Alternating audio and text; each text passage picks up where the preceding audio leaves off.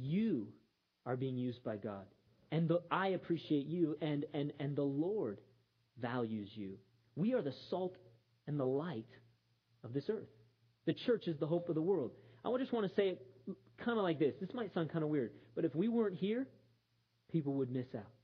The very fact that we even exist. You say, but Dave, there's lots of churches. Amen. And we need to be in unity with those churches, pray for them, and bless those churches. You know, every time I pass a church, I'm praying blessing and, and, and increase on that church, because we want revival. But we need to pray, we need to live, we need to obey God as if we were the only church. And if you are a part of this church, you're part of the ministry of New Community. When you help put a chair down or pick it back up again, you if you didn't if we didn't have chairs here, we would if we didn't have setup and takedown, we wouldn't be able to be a benefit. Our very existence is grace to this community, grace to people's lives. And yet we need to hear that, don't we? Everything we do is connected to a soul. Everything we do. Every prayer we pray is powerful. Everything that you do. So if you do refreshments, you help with setup and takedown. You, whatever you do, you are a part of something bigger than yourself. Every cent that you give is impacting this community and the nations.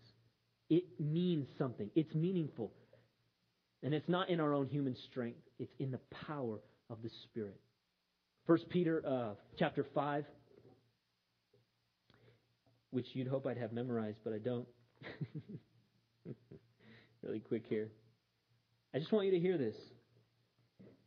First Peter five two, shepherd the flock of God which is among you, serving as overseers, not by compulsion, but willingly, not for dishonest gain, but eagerly, not as being lords over those entrusted to you, but being examples to the flock. And when the chief shepherd appears, you will receive the crown of glory that does not fade away. Those of you who are reaching out, you're ministering, you're pastoring, you're caring, you're shepherding, you're teaching, you're counseling, be faithful. And there is a reward, isn't there? Amen? Can we just can we just celebrate that and just affirm one another? Let's just clap and just, just celebrate each other.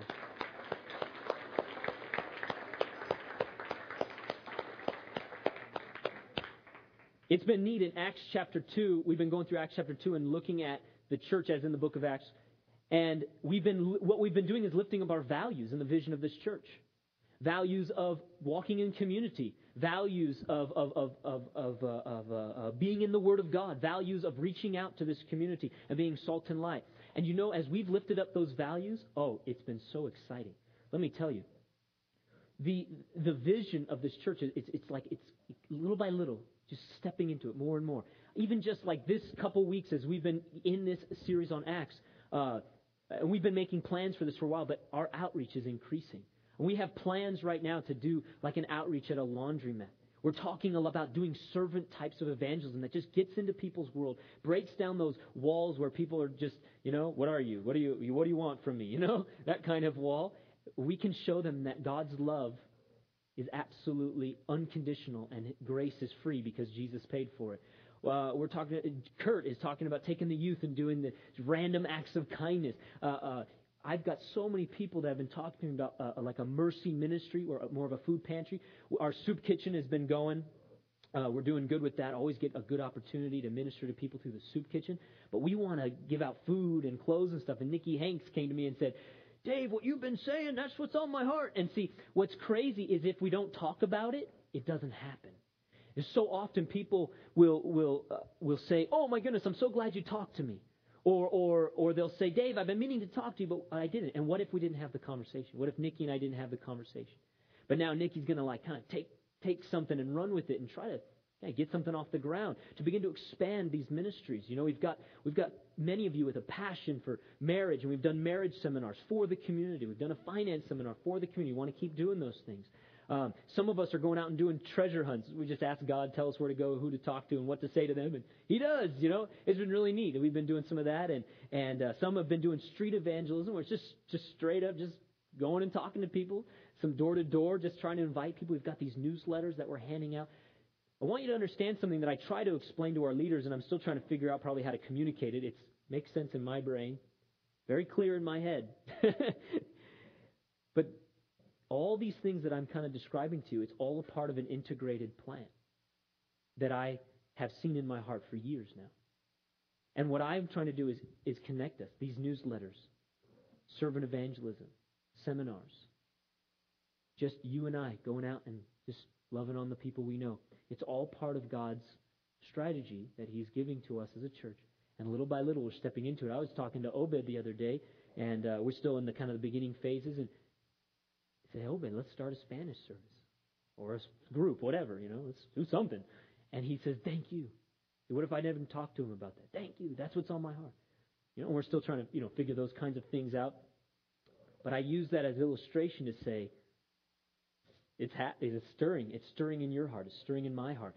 I- I'm just so excited how the faith and the boldness in my own heart is is is, is arising, and how, what God is doing in our life.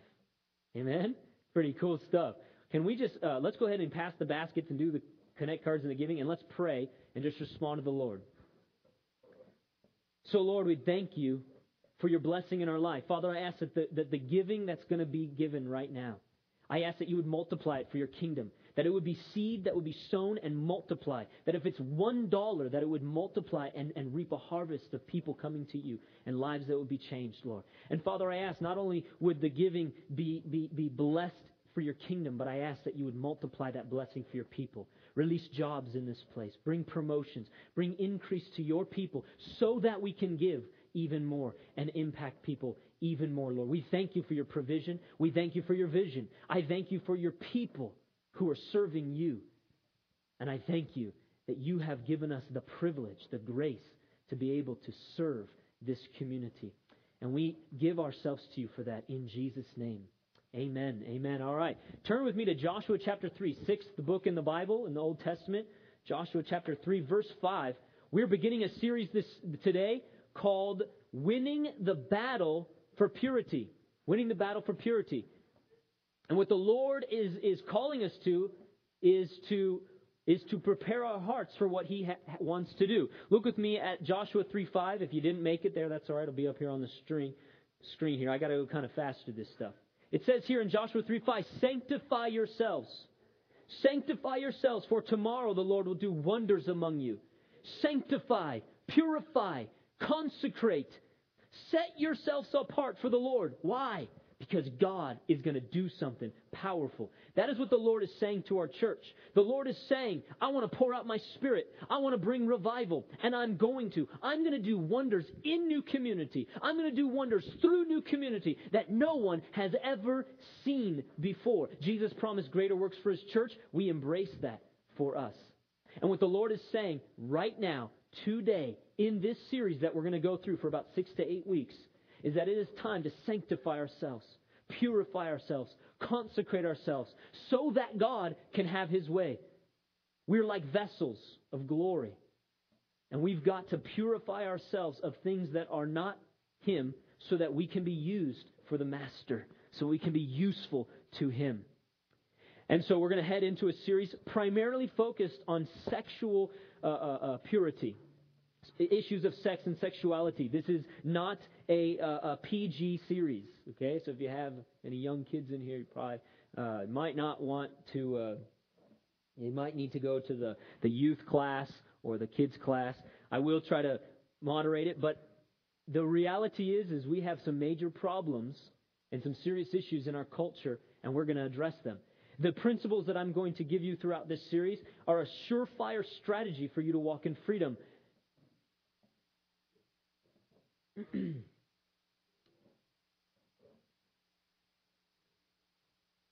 That was a brain freeze.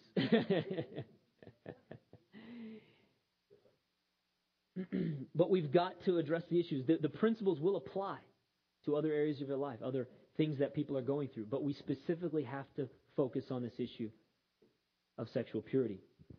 All right, that's what I wanted to say. So, this morning I'm going to give more of a topical introduction. Normally, we'll go into a specific text of Scripture and see that principle. But this morning, I just need to kind of pour out on you the heart behind this series, the why, the purpose, the goal. Kind of dump on you a bit of my own heart as well as just the burden that the Lord has for this. Okay? And so, uh, and so we're focused on this thing called winning the battle for purity. Do we have that video clip?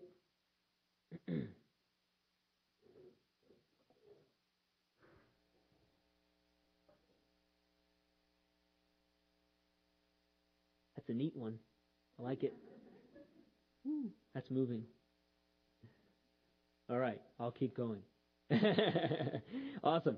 So what I want to do is I want to explain to you why this series and why the title, Winning the Battle for Purity. See, I chose that title prayerfully, specifically, by the leading of the Spirit. Because this series, number one, there's, there's a number of things I want to talk to you about. Number one, this series is not about losing. It's about winning. This is about winning the battle for purity, not losing the battle for purity. There's a lot of believers out there and uh, preachers, counselors out there who will talk to you about how to lose. No, I'm joking. They will comfort people in their in their losing. Now, I want to comfort people. Oh, that sounded like some Disney cartoon or something. Uh, the Lord loves you, and there is tremendous amounts of comfort in brokenness, and there is mercy where we fall short. But the Lord does not want to comfort you in your losing. It, it, I don't want to come to you. The Scriptures don't come to us and say, that's okay if your life's just falling apart. That's okay if you're just losing. That's okay. God knows. God knows. No, God knows how much He loves you. God knows the truth that will set you free. God knows the plan and the purpose that He has for your life. And this Bible, this book, is strategy for freedom. It's not basic, basic instructions before leaving earth. I don't like that phrase. You ever heard that acronym? B I B L E, basic instructions before leaving earth. This book is basic instructions while living on earth. Bewillowy. It's a bewilly. Okay? This is the Word of God. You need this for your life right now. We're not like in a waiting room waiting to go to heaven and just, you know, oh, you know, we're just gonna, we're just gonna have to.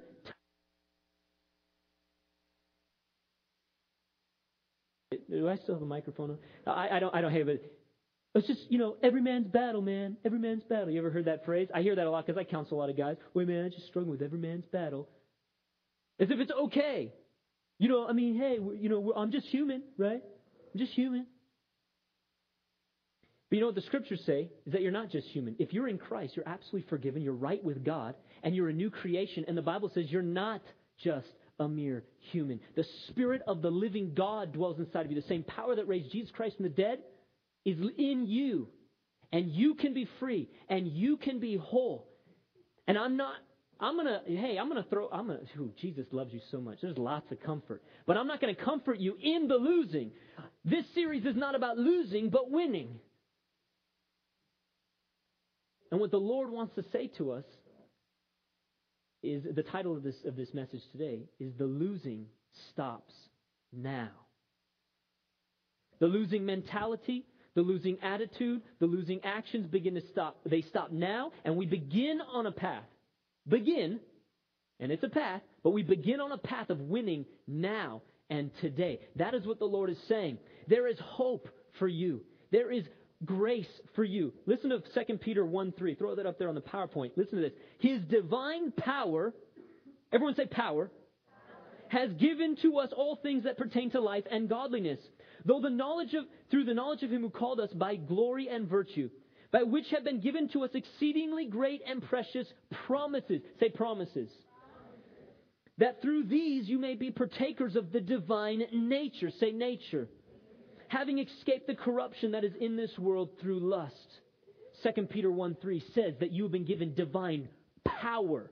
That you have the literally the divine nature inside of you. The very seed of God has been planted in you. And that you have exceedingly great and precious promises. This is your resource. This is your strength.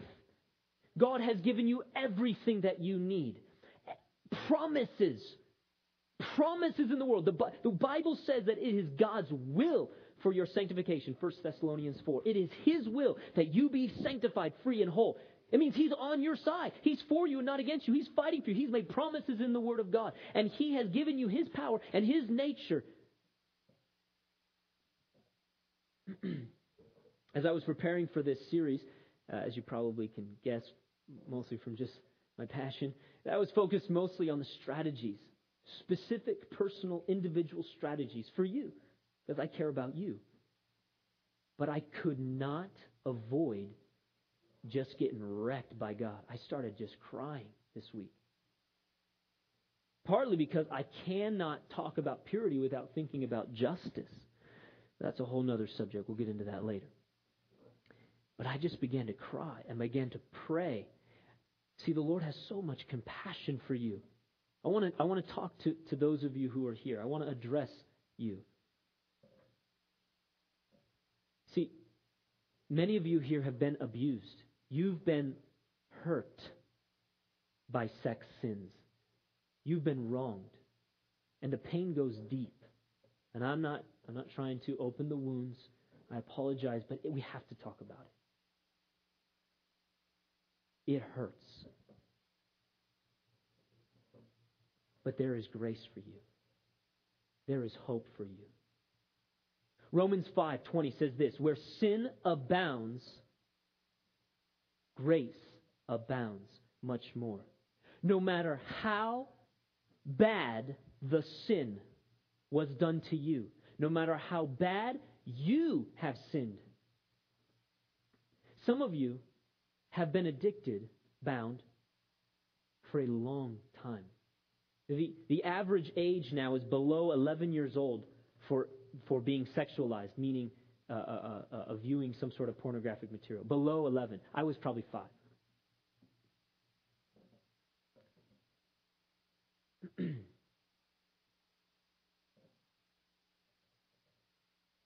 Some of you have been bound so long. And you love Jesus. And you try so hard. And the trying hard probably actually is the thing that's killing you. Because you try so hard, and I'll never do it again, and I promise, and I promise, and I promise, and then you relapse even further. Some of you have been bound so long you have no more hope, and I want to say there is grace for you. There is hope for you. Some of you, you have done things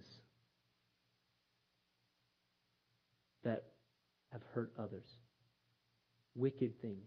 And you know it. And you're hiding it because you would never want to talk about it to anyone.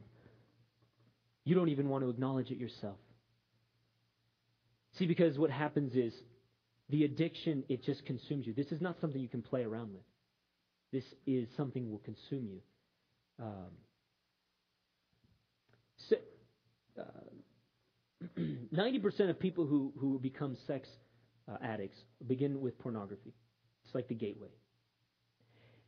And the same center in your brain that is touched, uh, the same the same part of your brain that is activated when, when you're like doing cocaine, that same center is activated through things like, through sex sins, through pornography and things like that. And so what happens is the moment you begin to step into this kind of thing, okay, and this is demonically empowered, but just even from a physical standpoint, a chemical standpoint, the moment you step into it, you become addicted.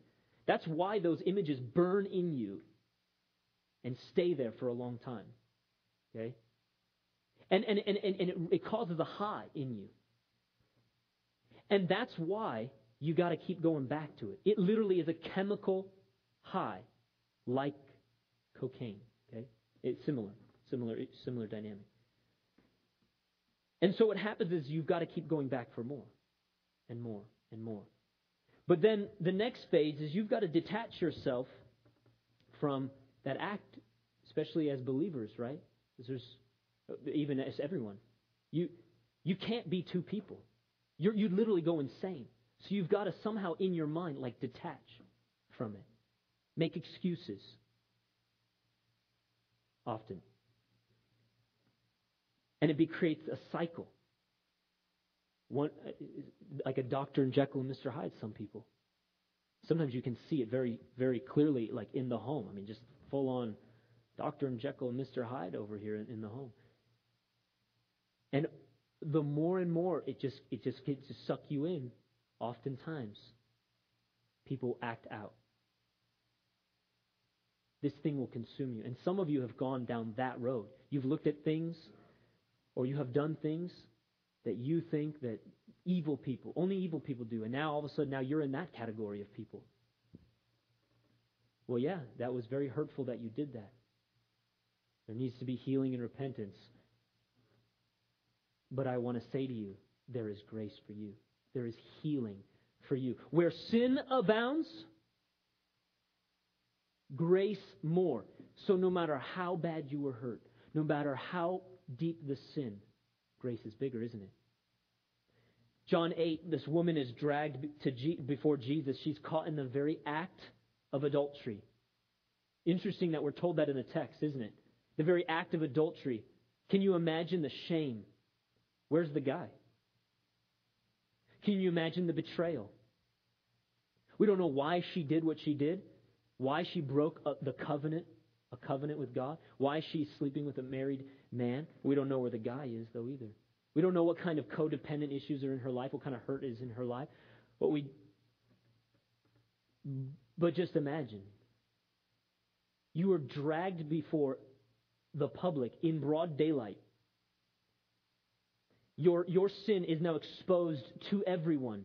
And can you imagine the fear when you hear the phrase, the law of Moses says to stone someone who does this? Think of the feeling of betrayal. The anger at the religious community. The shame. The fear that you would feel. And they do this to test Jesus. And they say, Jesus, uh, uh, you know, the law of Moses says to stone such as someone who does this. So what, what do you say? And Jesus stoops down and writes in the dirt. And he says, he who has never sinned, he who has not sinned, cast the first stone. And one by one, they all leave. Except for one. Except for one who has never sinned. Except for one who has the right to judge or to justify. Jesus Christ, who is Lord. And Jesus and the woman are the only ones left. And Jesus stands up, kind of looks around. It's you and me. And he says, "Woman, where are your accusers? Have they not condemned you?" And she says, "No, no one." And the only one who could judge her, the only one who has the right to judge her, because he's Lord, says, "Neither do I. Go and sin no more." Now, go and sin no more. Is that a command or a promise? It's both.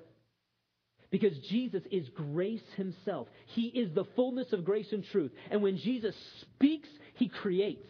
He spoke the world into existence. And when Jesus says something, he empowers you to do it. Grace empowers you to obey. And when he said, "You are not condemned," he set her free. Forgiveness is the power for freedom. And he broke that shame and he broke that condemnation off of her heart. And in the declaration, "Go and sin no more," it was not, "Oh, you're forgiven, now you earn it." It was, "You're forgiven, and now you're empowered." There is grace for you. There is freedom for you. There is hope for you. And that is what this series is about. It's not about losing. It's about winning. Number two, really quickly, we are not going to over or under em- emphasize the battle. Winning the battle for purity. The battle. It's a real deal. This is not T-ball. This is not practice. This is not a video game. This is war. Our culture is not getting bad. It's already bad. If we were to see in the spiritual realm right now, we'd probably see men and women bleeding, wounded, hurting, alone. And we would see the bullets just shoom, shoom, shoom, flying all over the place. This is not practice.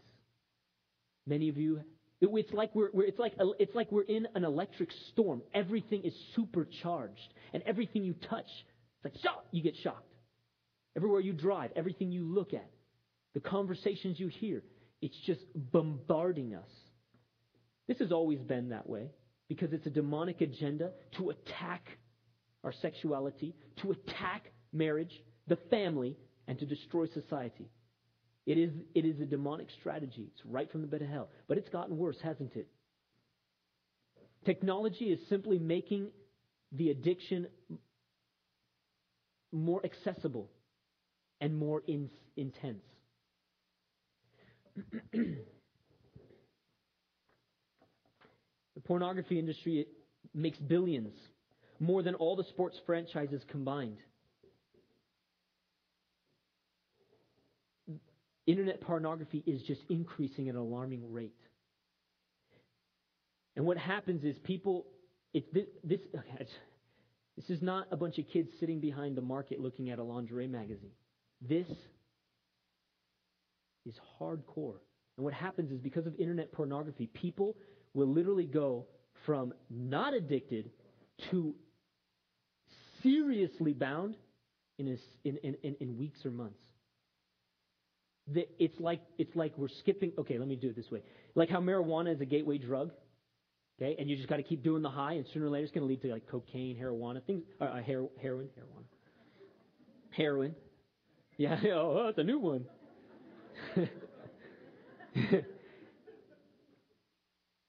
It's like skipping the marijuana phase and going right to heroin. Heroin is, is, is absolutely an insane... Uh, uh, we won't go into that. This it, it, it's a war out there. So we are not going to underemphasize the battle. It's serious. But we are not going to overemphasize the battle. We're not going to be like, oh, I can never be free. The giants are too big. Oh, this culture's too messed up. Oh, every man's battle. We're not going to talk like that. Why? Because greater is he who is in me than he who is in the world. I hate talking about... You know, the devil has a plan for your life. I don't really care what the devil's plan for my life is. God has a plan for my life, and His promises are sure. Oh, we can't go into the promised land because there's giants in the land. I'm going into the promised land. Oh, don't don't don't quote Psalm ninety-one, Jen, because because it says no harm will befall you. Don't say that because you never know what will happen. The devil will backlash. We're going to say it because that's what the Bible says. And declare it over our lives and say, the Lord is my refuge. And we're going to believe Him and we're going to obey Him. And because of that, we're going to get free.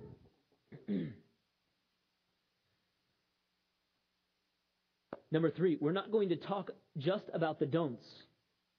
We're not going to talk about not losing. See, not only are we going not going to talk about losing, we're not going to talk only about not losing. I'll explain that in a second. We're going to talk about winning, about scoring. See, there's a lot of people who will talk to us about not losing. It usually is is where, uh, uh, you know, we think of holiness preachers, you know. We love holiness. I love holiness preachers. But so often holiness has been thought of as a negative thing. Don't do this. Don't do that. Lots of rules, lots of regulations and things like that. Well, let me tell you something. Uh, there's lots of things not to do. Those are good things. Listen to uh, Second Timothy two twenty-two. It says, flee Useful, you, uh, I'm sorry, flee also youthful lust, but pursue righteousness, faith, love, and peace with those who call on the Lord out of a pure heart. See, there is something to flee. There are things to say no to, and you're going to need to learn those strategies. I call them defensive strategies. We're going to talk about that. We'll talk about the don'ts. We'll talk about making sure the enemy doesn't score some points on you. That's important, isn't it, in a game? We need defense. To ensure that the enemy does not score, or the, I'm sorry, the opposing team does not score on us. Keep the, right? But what is the best defense? A great offense. Would it be hilarious if two basketball teams stood guarding their basket and that's all they did? No one would watch. Right? It would be boring and pointless.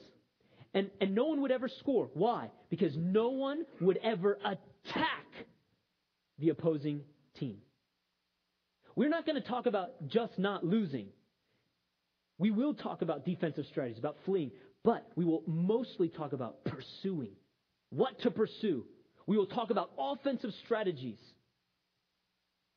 We will talk about breaking the root issues in our life so that we don't just stop the behavior, but we actually get whole. The goal of a game is not to not lose. It's not to, or it's not to not let the other person score. It's to score. It's to win. I always find it kind of funny that a lot of times when I counsel guys uh, about purity, you know, they say uh, they say like, "I lost." You know, I don't know what it is about guys. They always got to talk in terms of sports, right? Uh, uh, you know, man, these preachers they're always using sports illustrations. No, okay, so. Uh, um, and these guys will say like, "I messed up" or "I lost." Isn't it interesting that guys would say that? I lost, right? The enemy scored on me. I, I let my defenses down. But isn't it also interesting that in the world, usually in a very impure sense, men will also use the word score? And isn't it kind of interesting that men, or Christians usually talk about not losing? We talk an awful lot about losing, don't we? You can see how I feel about that. We don't talk a lot about winning. And so in the world, you have this concept, right? Hey, did you score with her? Hey, man, what baits did you get to? And I want to tell you something, kind of playing on the word. I'm going to talk to you about how to score. I'm not just going to talk to you about how to not lose. I'm going to talk to you about winning, how to score. Because God created sex, and it's good. He made it good, and He made it. It's one of the most powerful, beautiful things in creation. Our sexuality is at the core of our identity. Sex is at the heart of marriage. But here's the funny thing. Sex is not about the act. It's about relationship. See, our culture has just, I mean, this, these two concepts have been completely severed. Over here, most people, when you use the word sex or intimacy, they're thinking physical immediately. They're thinking selfishness, instant gratification. But when I think about it, it's all about relationship. It's all about intimacy. The Lord wants you to score. The Lord wants you to have joy and intimacy in your marriage. He wants you to be a healthy, whole, connected, integrated person. He wants you to score. See, sex is so powerful. It literally has the ability to bring healing to a society, to bring unity to a family, or to destroy it. Listen to this study by Doctor Irwin, or Unwin, I think. I always forget how to pronounce his name. He did a, he did research of eighty-six societies throughout history. eighty-six societies throughout history. And listen to what he says. There is no instance, no instance of society retaining its energy after a complete new generation has inherited a tradition which does not insist on prenuptial and postnuptial continence. No society. Let me say it this way. When a society ditches those prudish, religious rules, they fall.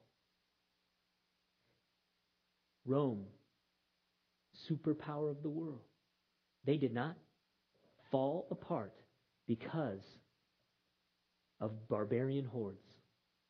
They crumbled from the inside out. Their own historians say that. Historians over the last two thousand years, or, or a little bit less than two thousand years, have said the same thing. He's researched eighty-six societies throughout history. The evidence is absolutely clear. The moment you begin to have a society which the values are not according to God's word, especially in this area of sexuality, the nation crumbles from the inside out. Why? Because sex is so at the core of family, of society. Divorce, abortion, abuse.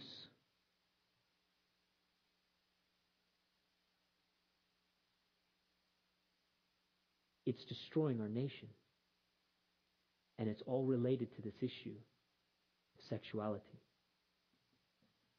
It's that important. See, sex is like, um, uh, let's just say this. When I drive my car, I'm responsible. I know the laws. I'm safe. I use my car for what it's supposed to be for.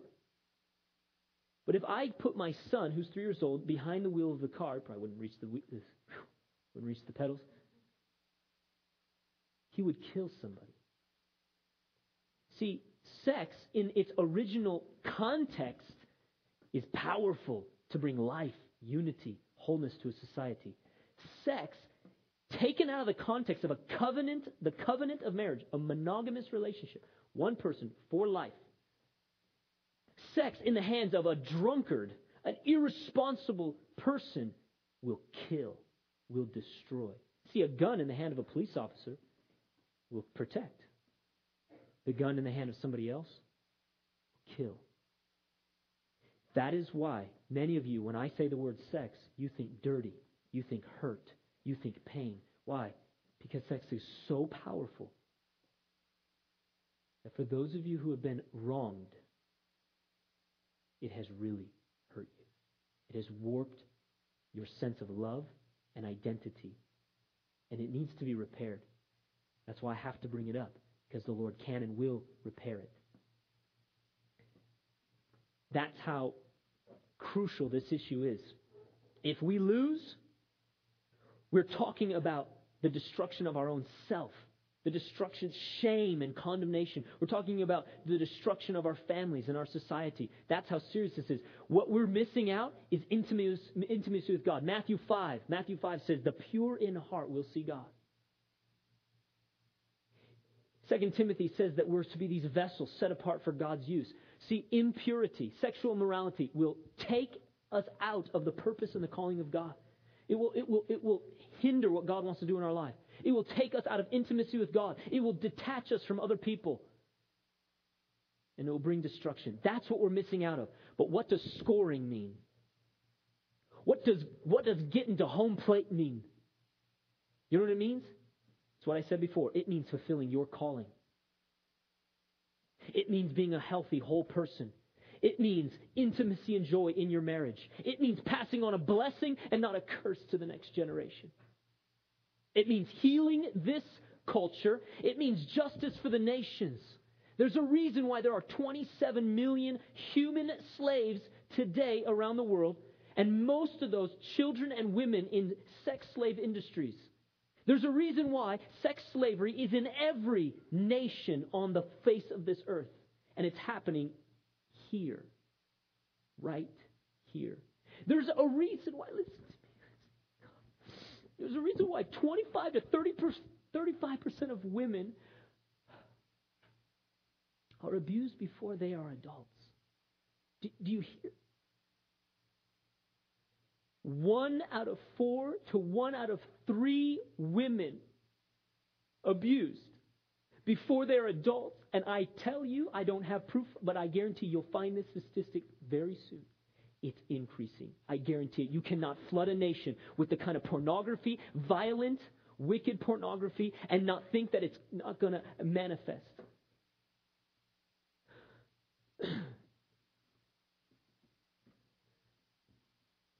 One out of three? Do you hear what I'm saying? And that's not even talking about the boys.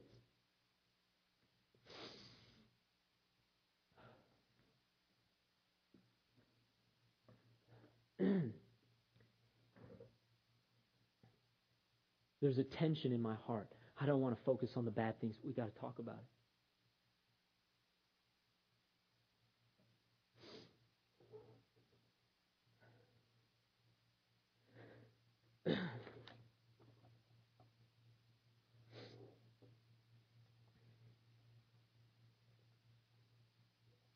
There is no greater warning in Scripture than against these issues. That's why Sodom and Gomorrah was destroyed. The Bible says God hates divorce. Why? It's not because He's some meanie. It's because He knows. He knows how destructive this is, but He also knows the potential for purity. And that is why we're not going to talk just about losing or not losing. We're going to talk about the potential for purity. We're going to talk not about just stopping behaviors and looking good on the outside so we can be nice religious people. We're going to talk about wholeness. Which brings me to, I want to just jump to point five. This is not just about a fast and easy plan. This is not something, though I'm going to go through principles that I guarantee are absolute rock solid principles in six to eight weeks. This is something that will not be able to be accomplished fast and easy. See, because purity is not about stopping the behavior, but about wholeness in your life, listen to me, it will probably take, for most of you here, three to five years. You say, oh, Dave, that doesn't sound like much faith. No, I'm not talking about God not setting you free miraculously. I'm not talking to you about the fact that it's not going to be by the miracle grace of God every step of the way. I'm talking to you about the fact that this is not just about stopping a habit. This is about deep healing, of washing our mind of wrong ways of thinking, of changing the way we approach relationship, our spouses, the way we relate to one another. This is a big, bigger deal than you realize. And the addictions that you have are much bigger than you realize. Oh, yeah, sure, we could probably see those behaviors broken off quicker than that. And I'm not saying that we, we, we're going to lose all the way along the way. I'm not talking about that. I'm talking about the fact that people fall back down. People relapse. The church hates that, right? What do you do with somebody who fails? Well, let me tell you something. You found a safe place here, because we all know what it's like to fall, to relapse. We're all hurting, broken people on the journey towards wholeness, and you're loved and accepted, and it's safe here. But let me tell you, this is not microwave Christianity. Nothing comes easy. Good in life comes easy. What we'll need is a long obedience in the same direction, what one author calls a long obedience in the same direction. Do you win a football game by getting one completion? No, you win a football game by getting completion after completion, first down after first down, and touchdown after touchdown. Is it okay just to win the first quarter? No. What if you're down in the half?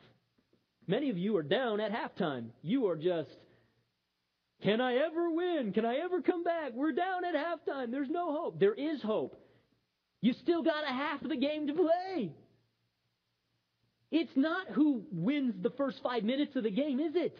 It's the one who will go long obedience in the same direction, who will keep fighting, who will not give up, who will keep praying, who will keep doing it. That is one of the reasons we do discipleship program, because you got to get the principles in your life. You're not going to feel your way to freedom. You're going to do your way to freedom. But just because you get the habits in your life, even just because you, I didn't look at pornography this week. Dave, Dave, there's a miracle. I didn't do it. They come to me and I'd say, you know what? Praise God. That's the miracle grace of God in your life. Now you got to do that for a long period of time. And while you're walking that out, in the Word, in community, applying the principles of God in your life, you will continually get healed and free. And it will take you time. See, if somebody came to me next week after next Sunday or this Sunday and said, Dave, I tried to do what you did, but I fell back down again. I'm done. I'd say, long obedience in the same direction, brother. And then another guy comes and says, I'm free. I haven't done it for five days. You know, I love it when, no, I don't like this. People go, um, this is the people who are still in denial. Oh, yeah, I used to have that problem. Oh, well, how long, how long you been, you know, free, brother? Well, last week I dealt with that. I said, I'm sorry, God, and you know, stop doing that. All right. Uh-huh. See, I'm not religiously dumb, okay? And if somebody came to me and celebrated that, hey, I've been free for a week, I'd say, praise God. I would not put you down or anything. But I know what needs to happen. I know that if you don't deal with those root issues in your life, it will be like a lodestone, and it will draw you back. And worse than ever. Worse than before, I mean. So we've got to deal with this, and we've got to deal with it effectively. Point four says here, this game is not fought alone, but together. It'd be silly to go out on a football field all by yourself, wouldn't it? Against all these other guys. You can't do this alone. It's impossible. Remember two weeks ago I mentioned Acts two? And I said the community of believers, not just going to church, but being the church, sharing our lives together. I said that is the vehicle for transformation. It will get you from here to there. You can't do this alone. Because you will fall down. Because we've got to relearn our family. That's what the church is, right? A family. Most of us who are dealing with deep addictions, it's rooted in a fatherlessness and abuse and the brokenness of our culture. We've got to relearn family altogether. And you can only do that with the community, with family. You're not going to win by yourself. I'm going to teach you how to apply principles that are going to help you to win and overcome the battle. That is a real battle. And I'm going to give you principles from the Scriptures that will teach you not just about not losing, but scoring. But it won't be fast and easy, and it won't be alone. And the greatest advice I can give anyone, and I do all the time, is just stay on the train. Don't get off the train. Keep doing what God said to do. Stay in community. Keep at it. And the Lord will work miracles in our life. Jesus said that the only people who bear fruit are those who have a good and noble heart, who hear the word, retain it, and by persevering, produce a crop. So you got thorns in your life. You got rocks in your life. And we got to get that stuff out. But if you're going to bear fruit, get victory in your life, bring glory to God, it will be because you are hearing God and you are holding on tight and you are, by persevering, bearing that fruit. That is the only way. Let me just end with this. Uh, well, are we ready for that video clip? Just end with that final illustration. Yeah, why don't we show that video clip here?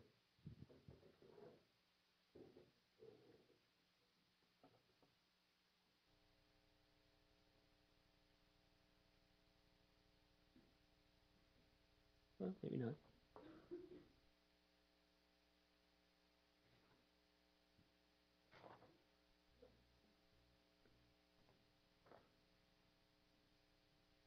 All right. Well, maybe not. It's okay. Don't worry about it.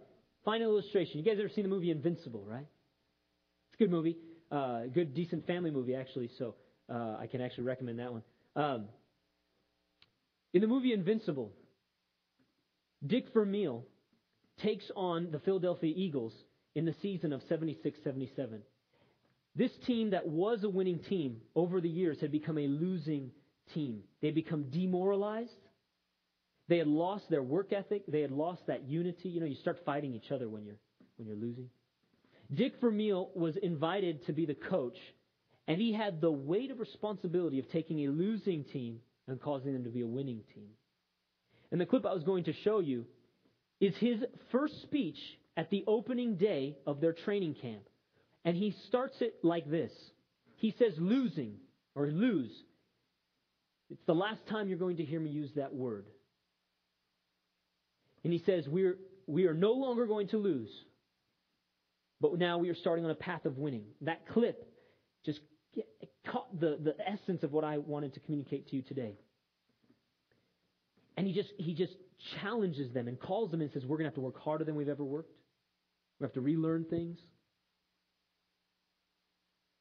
And the cool thing is, is, you know, the first season they didn't do all that great. But four seasons later, Four, nineteen eighty-one, Dick Vermeil led the Philadelphia Eagles to a Super Bowl championship. Four seasons.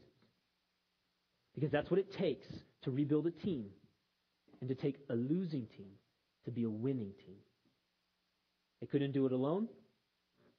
It wasn't quick and easy. But the great thing is, we're not talking about football, are we? We're talking about the Word of God. God has made promises to you. He has empowered you. And the losing stops now. And we are on a path of winning.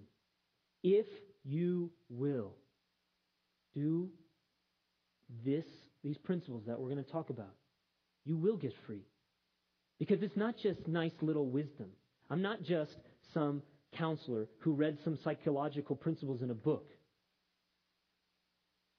I'm not just giving you my opinion or wishful thinking. God has promised in His Word. And there is power in the Word of God. There is grace for you. There is hope for you. And the Lord will heal you. And He will free you. And He will bring you into the calling of God for your life. No more shame. I don't do shame. You are forgiven if you are in Christ. If you have not accepted Jesus as your Lord, you can do that today. Every sin washed. And all the power you need to not just get sexually pure, but to become a whole person. We will partner with you today if you have not accepted Jesus. We will lead you into that process today. But if you are in Christ, no condemnation for those who are in Christ Jesus. When people come to me, we'll talk about that later.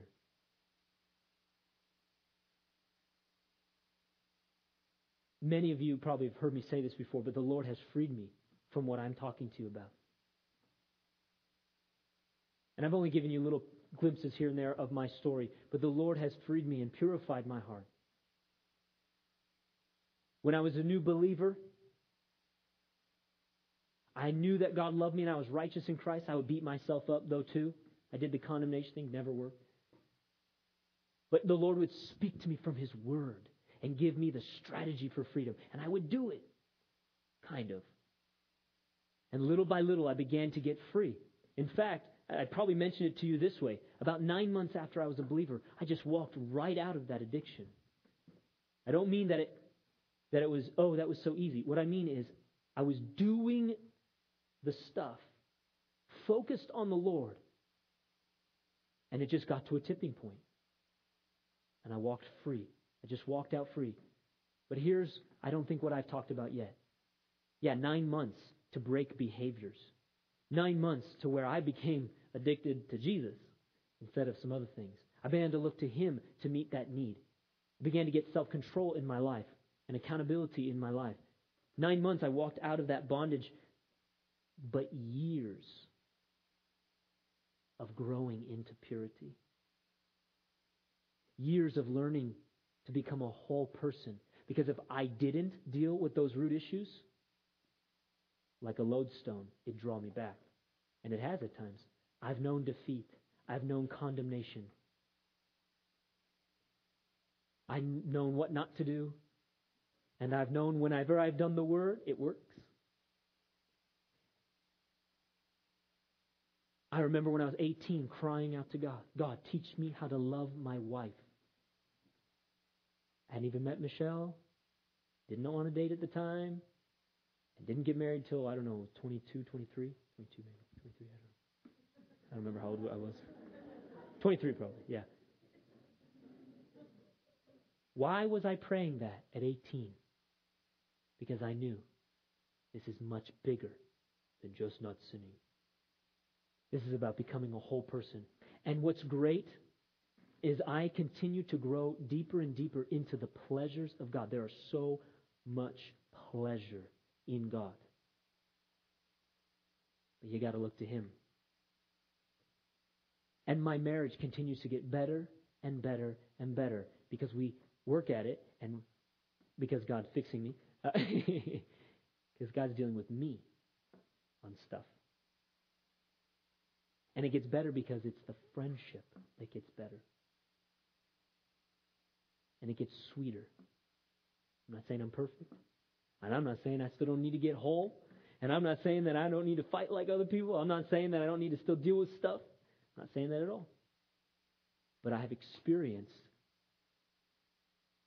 getting free and that increasing blessing of purity.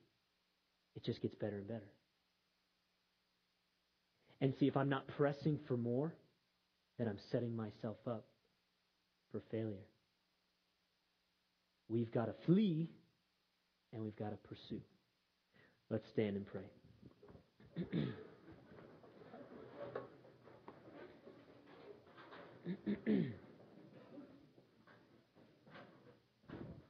Thank you, Lord. Thank you, Lord. Why don't we just take a moment to respond to God. After we pray, we're going to have prayer teams here. If you need prayer for anything, physical healing, breakthrough in your life, if you come up for prayer, we, no one is assuming you're coming up regarding this particular message. There's like twenty things you could come up for prayer for. Yeah? No judging.